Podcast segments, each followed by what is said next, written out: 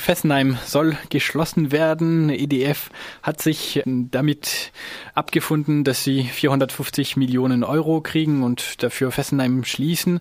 Ist die Sache erledigt? Es gibt von Goethe dieses Zitat, äh, die Botschaft höre ich wohl, allein mir fehlt der Glaube.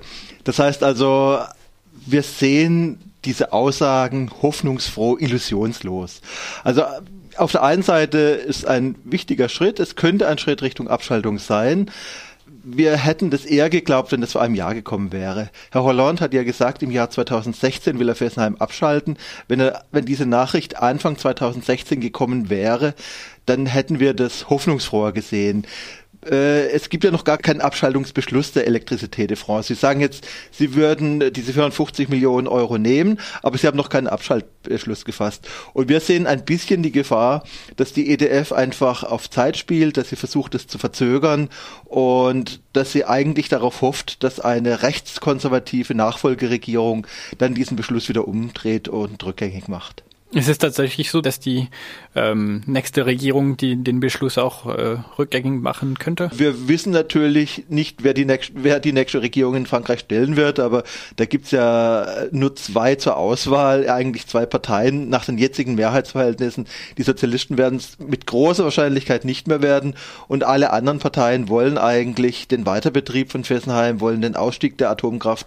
Es ist immer wieder erstaunlich, dass sich gerade Parteien, die sich konservativ, also bewahrend nennen, äh, dass die ausgerechnet die größten Befürworter des Klimawandels sind, die größten Befürworter der Atomkraft sind. Das erleben wir weltweit, das erleben wir auch in Frankreich.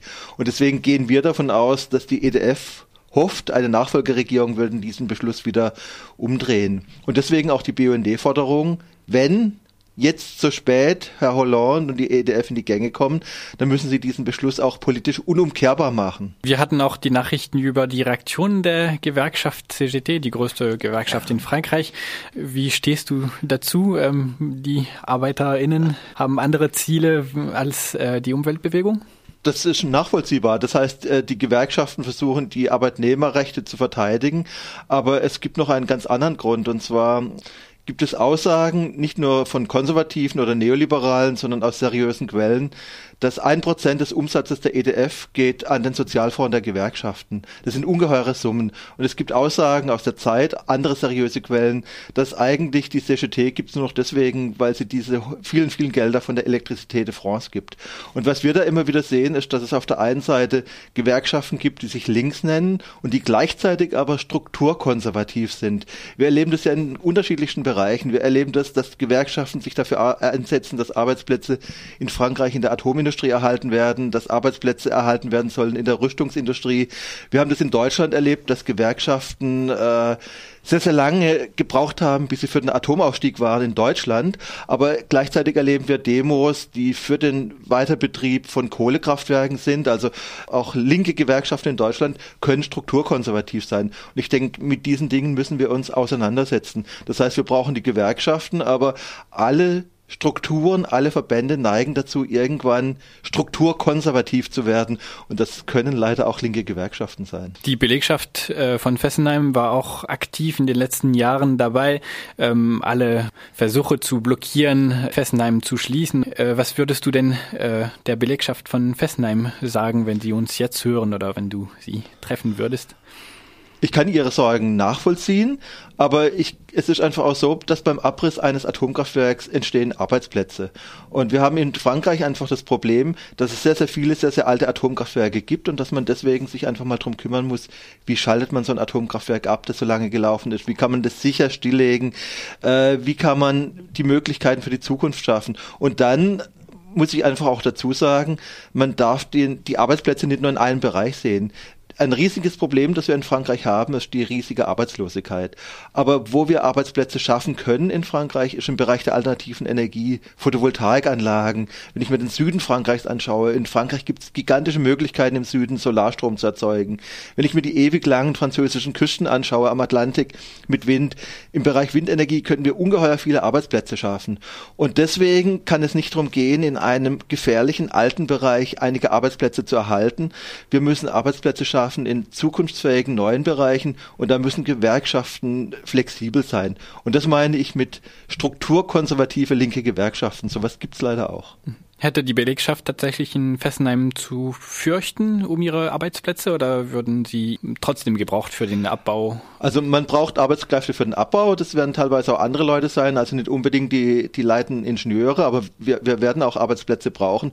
Wir müssen natürlich dafür sorgen, dass Alternativarbeitsplätze im Elsass entstehen, beispielsweise im Bereich Tiefengeothermie oder im Bereich äh, Solarenergie. Wir müssen schauen, dass wir uns um die Arbeitsplätze kümmern, aber ich denke, für einen Arbeitsplatz, der in Fessenheim wegfällt, entstehen im Bereich der alternativen Energien viel, viel mehr Arbeitsplätze. Das müssen wir einfach sehen und da denke ich, müssen wir uns auch dafür einsetzen, dass zukünftig da neue Arbeitsplätze in zukunftsfähigen Betrieben entstehen.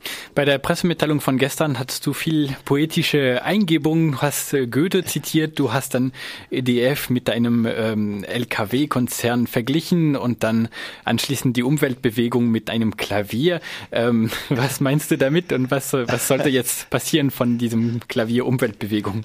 Die Umweltbewegung sehe ich ein Stück weit wie, wie, wie ein Klavier, die, auch die Anti-Atom-Bewegung. Da gibt es ganz viele Taschen davon. Eine dieser Taschen ist äh, der BUND, eine sind die Bürgerinitiativen. Der Widerstand gegen Fessenheim wurde nie von einem Verband oder einer Organisation alleine getragen, sondern das war einfach eine Vielfalt von Bewegungen, die sehr harmonisch miteinander zusammengearbeitet hat. Und was ich in dem Zusammenhang auch immer ganz wichtig finde, ist diese trinationale Zusammenarbeit. Umweltarbeit am Oberrhein war, ging immer über die Grenzen hinweg, war grenzüberschreitend. Es gab Regionalismus, der nicht provinziell war, sondern der immer trinational gedacht hat. Und ich denke, das muss auch in Zukunft so sein. Also solange Fessenheim nicht endgültig abgeschaltet ist, muss dieser Druck aufrechterhalten bleiben und da werden wir als BUND unseren Beitrag dazu leisten, aber wir sehen uns da nur als eine Taste an diesem großen Klavier. Wir haben jetzt äh, Präsidentschaftswahljahr in Frankreich, das haben wir schon erwähnt. Was soll passieren in diesem Jahr ähm, oder gibt es Hoffnung auf Veränderung, auf eine Schließung von Fessenheim oder bringt es alles sowieso nichts mehr? Ich denke, die politischen Verhältnisse in Frankreich werden sich eher zum Negativen umgestalten. Also diese Gefahr ist relativ groß und deswegen ist es wichtig, dass sich die Umweltbewegung engagiert. Äh, Im vergangenen Jahr gab es die Rheinproteste auf den Rheinbrücken, die wurden sehr stark von der deutschen Seite organisiert, gemeinsam mit der französischen Seite. In diesem Jahr sollen die Proteste stärker von Frankreich ausgehen. Die französische Umweltbewegung, die Anti-Atom-Bewegung plant viele Aktionen. Das ist sicher sinnvoll, auf die Straße zu gehen und unsere Kolleginnen und Kollegen in Frankreich zu unterstützen. Wie ist der Mix so in der Umweltbewegung? Bemängelt ihr zu wenig Beteiligung von Frankreich aus oder ist es so gleichmäßig? Es ist ganz unterschiedlich. Das kommt natürlich auch immer darauf an, wie sowas wahrgenommen wird. Der BUND hat eine hauptamtliche Stelle, deswegen äh, kommt er auch problemlos beispielsweise schnell bei Radio Dreieckland vorbei. Die Strukturen in Frankreich sind anders und die Umweltbewegung in Frankreich hat es viel schwerer. Das heißt, die französischen Medien stehen diesen Themen leider nicht offen. Sie sind sehr zentralistisch ausgerichtet. Es gibt einen ungebrochenen technischen Fortschrittsglauben in den französischen Medien. Das heißt, die Umweltbewegung in Frankreich hat es viel schwerer als wir, aber sie ist relativ stark und ich denke, im Elsass ist sie auch besonders ausgeprägt. Die Gefahren der Atomenergie sind im Elsass bekannt und äh, ja, wie gesagt, die Artikulationsmöglichkeiten für unsere französischen Kolleginnen und Kollegen sind einfach nicht so ausgeprägt wie bei uns.